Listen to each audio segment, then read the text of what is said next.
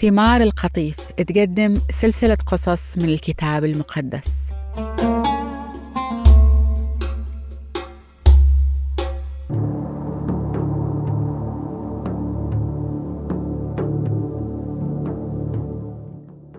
وجو الملاكين إلى مدينة سدوم في المغرب. وكان لوط قاعد عند باب المدينة ويوم شافهم قام يستقبلهم وسجد على الأرض وقال اسمعوا يا أسيادي. تعالوا عندي في البيت. بيت خدامكم وناموا عندي الليلة. وغسلوا رجايلكم وقعدوا الصباح بدري. وتوكلوا على الله في الصبح وكملوا طريقكم. وقالوا للملاكين لا بننام في منطقة داخل المدينة. قام لوط أصر عليهم لين ما راح حياه ودخلوا بيته. وقام سوى لهم وليمة وخبز بدون خميرة وأكلوا. وقبل ما يجي وقت النوم جو كل رجال مدينة سدوم كبارهم وصغارهم وحوطوا البيت وعيطوا على لوط وقالوا وينهم هالرجالين اللي جو عندك الليلة؟ تطلعهم لنا عشان نبغى ننام إياهم. وقام لوط طلع عليهم وسكر الباب وراه وقال لهم لا بعد ما يصير كذي يا جماعة تسووا هالمصيبة. تسمعوا أنا عندي بنات ثنتين عدارة. بطلعهم ليكم وسووا فيهم اللي تبغوا. لكن هالرجالين ما بخليكم تسووا ليهم شيء لأنهم ضيوف في بيتي. ورجال مدينة سدوم قالوا تروح بس روح. بعدين قالوا بينهم وبين بعضهم هالكلام عن لوط. هالرجال أجنبي متغرب عندنا وجاي يبغى يتحكم فينا بعد. ورجعوا وكلم لوط بعصبية. الحين بنسوي فيك أعظم من هالرجالين اللي إياك. وبعدين قاموا الرجالين ضيوف لوط. مدوا ايدهم من داخل وسحبوا لوط ودخلوا داخل البيت وسكروا الباب. وقاموا الملاكين اللي على هيئة رجال عموا عيون الجماعة اللي عند الباب صغيرهم وكبيرهم وتعبوا الجماعة وما حاولوا يحصلوا الباب. وقاموا انهدوا على لوط وقربوا وسكروا الباب. وقالوا الملاكين للوط عندك نسايب هني في المدينة. أي أحد ينسب لك مثلا أولادك أزواج بناتك أو بناتك؟ المهم أي أحد يقرب له. إذا عندك نسايب يلا طلعهم لنا لأن بندمر هالمكان لأن صوت الاستغاثة بسبة هالمكان وصل حد عند الله ورسلنا الله عشان ندمره. قام راح لوط وقال لأزواج بناته اللي مسميين ليهم وقال لهم يلا بسرعة اطلعوا من هالمكان لأن الله بدمر هالمدينة. وهم فكروا إنه يسخر. يوم جاء الصبح قاموا الملاكين يلحوا على لوط وقولوا له يلا اسرع خذ زوجتك وبناتك الثنتين واطلع عشان لا تهلكوا إذا دمر الله المدينة يوم الملاكين شافوا إن لوط تبارد يطلعهم قاموا ومسكوا إيده وإيد زوجته وبناته الثنتين لأن الله رحمهم وطلعوهم برا المدينة. ويوم أخذوهم بعيد قال لهم واحد من الملاكين انجبوا عمركم ولا تطلعوا وراكم ولا توقفوا في منطقة السهل بكبرها. وروحوا عند الجبل عشان لا تروحوا فيها. وقال للوط لا يا سيد هداني لقيت نعمة في عيونك.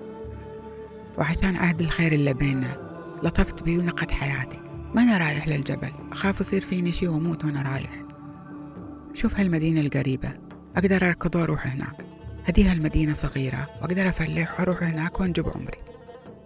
وقال للملاك تي يلا روح أنا وافقت على طلبك.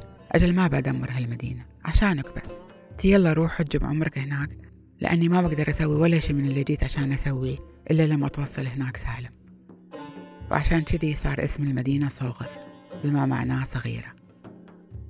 ويوم شرقت الشمس على الأرض إلا بلود داخل صوغر ونزل الله مطر من كبريت ونار على سدوم عمورة من عنده من السماء. ودمر المدن والسهل المحوط بها. وكل الساكنين فيها وكل نباتات الأرض. وزوجة لوط قامت دارت وطلعت وراها وعلى طول صارت عمود ملح. وفي نفس اليوم إبراهيم راح الصبح بدري إلى نفس المكان اللي وقف فيه قدام الله الحي زي المرة اللي راحت. وطلع جهة سدوم عمورة وعند جهة السهل وشاف دخان يطلع منها زي التنور. وهذا اللي صار يوم الله دمر المدن اللي في السهل. والله اتذكر وعده لإبراهيم يوم توسل له إنه ما يدمر سدوم وعمورة عشان كذي نقد لوط من مكان الكارثة وطلع من المدن المدمرة اللي كان عايش فيها. وبعد ما صار اللي صار طلع لوط وبناته التنتين من صوغر واستقروا في الجبل لأنهم خافوا يسكنوا في صوغر وعاشوا هو وبناته في كهف. وقامت الكبيرة قالت لأختها الصغيرة أبونا وكو عجز وما في رجال حوالينا يتزوجونه زي باقي الناس. خلينا نعطيه خمر وننام إياه عشان لا تنقطع ذرية أبونا. قاموا وخلوا أبوهم يشرب خمر ذيك الليلة. وقامت الكبيرة نامت هي أبوها. وأبوها ولا ضرب نومتها إياه ولا حس بقومتها. وفي اليوم الثاني قالت الكبيرة لأختها الصغيرة أني نمت هي أبوي البارحة. تعال نعطي خمر الليلة بعد. وروحي نامي ونجيب من أبونا أولاد ولا ينقطع نسلنا. وسقوا أبوهم خمر هذيك الليلة بعد. وقامت البت الصغيرة نامت هي أبوها. وهو ولا ضرب نومتها إياه ولا حس بقومتها. وشذي تنتينهم حملوا من أبوهم. الكبيرة جابت ولد وسمته مؤاب ومعناه من الأب. وهو أبو المؤابيين إلى اليوم والصغيرة جابت ولد وسمته بن عمي ومعناه ولد قومي. وهو أبو بني عمون إلى اليوم ونقل إبراهيم من بلوطات ممرة إلى أرض النقب وعاش بين قادش وشور وتغرب في جرار. ويوم وصلوا هناك قال إبراهيم للي حواليه إن سارة أخته. وقام أبي مالك ملك جرار أمر إنهم يجيبوا سارة له. ولكن الله ظهر لأبي مالك في حلم في الليل وقال له تراك بتموت بسبتها المرة اللي أخذها لأنها متزوجة. وكان أبي مالك بعد هو ما يلمسها. وقال أبي مالك لله بتموت دولة بريئة. مو هو اللي قال لي إنها اختله ومو هي بنفسها قالت إنه أخوها. أنا ما سويت هالشي. إلا وأنا عارف إن قلبي في السليم وإيدي طاهرة. وقال له الله في الحلم أنا بعد عارف إنك سويت هالشي من طهارة قلب وأنا اللي منعتك إنك تسوي هالذنب.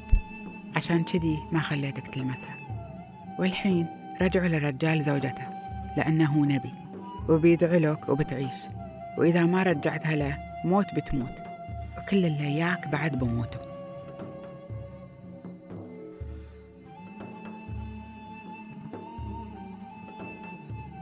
يوم صبح الصبح قعد أبي مالك واستدعى كل عبيده. وقال لهم بالله صار وخافوا كلهم وماتوا خوف. وبعدين طلب إن إبراهيم يجي عنده وقال له. هذا وش سويت فينا؟ وش هو الذنب اللي سويته لك أنا؟ اللي يخليك تغلط في حقي وحق مملكتي؟ وتخلينا نسوي هالذنب العظيم. أنت سويت أشياء ما كان لها داعي ترى تصير. وبعد قال أبو مالك لإبراهيم. أنا أبغى أعرف وش اللي خلاك تسوي كذي؟ وقال لإبراهيم لأني فكرت إن ما في أحد في هالمكان يخاف الله. وخفت إنكم تقتلوني عشان تاخذوا زوجتي. وهي صحيح ترى أختي من أبوي بس مو من أمي وأنا تالي تزوجته ويوم الله طلب مني أتغرب وأروح بعيد عن أهلي من أبوي. أنا قايل لها وموصينها وين ما رحنا عاد تسوي لي معروف وخليش مخلصة إلي وقول إني أنا أخوش. قام أخذ بمالك غنم وبقر وعبيد وجواري وعطاهم إبراهيم. ورجع سارة زوجته وقال له هديها الأرض قدامك اسكن وين ما تشوف مناسب لك. وقال لسارة هذا أعطيت أخوش ألف قطعة فضة عشان أصون شرفش وأبريش بهالغرامة قدام هالجماعة اللياش هذا انتين طلعتي بريئة قدام الكل. وبكذي بكون عادل. وقام إبراهيم ابتهل إلى الله والله شفى أبي مالك وزوجته وجواريه وجابه أولاد لأن الله الحي سكر أرحام كل النسوان في بيت أبي مالك بسبة اللي صار لسارة زوجة إبراهيم. وجا الوقت اللي الله الحي افتقد فيه سارة زي ما وعدها من قبل. وفى بوعد اللي وعدها به وحملت وجابت لإبراهيم على آخر أيامه ولد. في نفس الوقت اللي الله حدده لإبراهيم. وسمى إبراهيم ولده اللي جابه من سارة إسحاق. وختنه في تامن يوم زي ما أمر الله. وكان عمر إبراهيم مئة سنة يوم جاء ولد إسحاق. وقالت سارة الله خلاني أضحك وأتمضحك وهذا كل من بيسمع بيضحك إياي. وقالت بعد هذا من كان يصدق لون قال لإبراهيم ترى سارة بترضع لك أولاد. هذاني جبت له ولد وهو خلاص عجز بعد الله. وكبر إسحاق وفطمه وإبراهيم سوى عشاء كبير يوم فطمه. ويوم سارة شافت ولد هاجر المصرية تمسخر على ولدها إسحاق قالت لإبراهيم أطردها الخدامة وولدها لأن ولدها الخدامة ما بيورث يا ولد إسحاق. وحس كلامها في قلب إبراهيم عشان ما رضى على ولده. وبعدين الله كلمه وقال له لا تتضايق من كلامها لا عن الولد ولا عن خدامتك. واسمع كلام سارة وكل اللي تقول لك إياه لأن كلامها صح. من إسحاق بجي نسلك إلا وعدتك به وبعد من ولد الجارية بتجي أمة ثانية لأنه بعد من نسلك من لحمك ودمك. وقعد إبراهيم الصباح بدري. وأخذ خبز وقربة ماي وأعطاها هاجر وحطها على كتفها وبعدين خلاها تروح هي الولد. وراحت تهوجل في البر في بير سبع. يوم خلص الماي من القربة حطت الولد تحت وحدة من الأشجار اللي هناك وراحت قعدت بعيد عنه بس مقابلتنا في نفس الاتجاه وين ما كان هو قاعد. وعلى بعد ما السهم ينطلق من القوس يعني تقريبا مية متر لأنها كانت تقول في نفسها هذا بعد ما أبغى أشوف ولدي يموت قدامي. وقعدت قدامه وقامت تصيح بصوت عالي. والله سمع صوت الولد وقام عيط ملاك الله على هاجر من السماء وقال لها وش مضايقنش هاجر لا تخافي لأن الله سمع صوت الشاب من المكان اللي هو فيه. قوم اسند الولد وقوميه وامسكي بإيده وشجعيه لأني بخليه أم عظيم. وبعدين الله فتح عيونها وشافت بير ماي وراحت عبت قربتها وسقت الشاب والله كان إياه. وكبر الشاب وعاش في الصحراء وكان محترف في رماية القوس. وكان عايش في صحراء فاران في شبه جزيرة سيناء. وأمه شافت له زوجة من مصر. وفي هذاك الوقت أبي مالك وفيكول قائد جيشه قالوا لإبراهيم أنا عارف إن الله إياك في كل شي تسوي عاد احلف لي بالله العظيم الحين في هالمكان إنك ما بتغدر بي ولا بنسلي ولا بذريتي اللي بتجي من بعدي. ولكن بالعكس بتكون وفي لي ولهالأرض اللي تغربت فيها. وقال إبراهيم أحلف لك. وبعدين إبراهيم عاتب أبي مالك على شي صار من قبل. يوم اتباع أبي مالك أخذوا البير اللي حفره منه بالغصب ورد عليه أبي مالك أنا ما أدري عن هالشي ومن اللي سواه وانت ما قلت لي بعد يوم صار هالشي وما سمعت عنه إلا الحين منك. وقام إبراهيم عطى أبي مالك غنم وبقر عهد بينه وبين أبي مالك. بعدين إبراهيم عزل سبع غنمات من أغنام الصغار على جنب. وقال لأبي مالك إلاوة عازل سبع غنمات لوحدهم على جنب.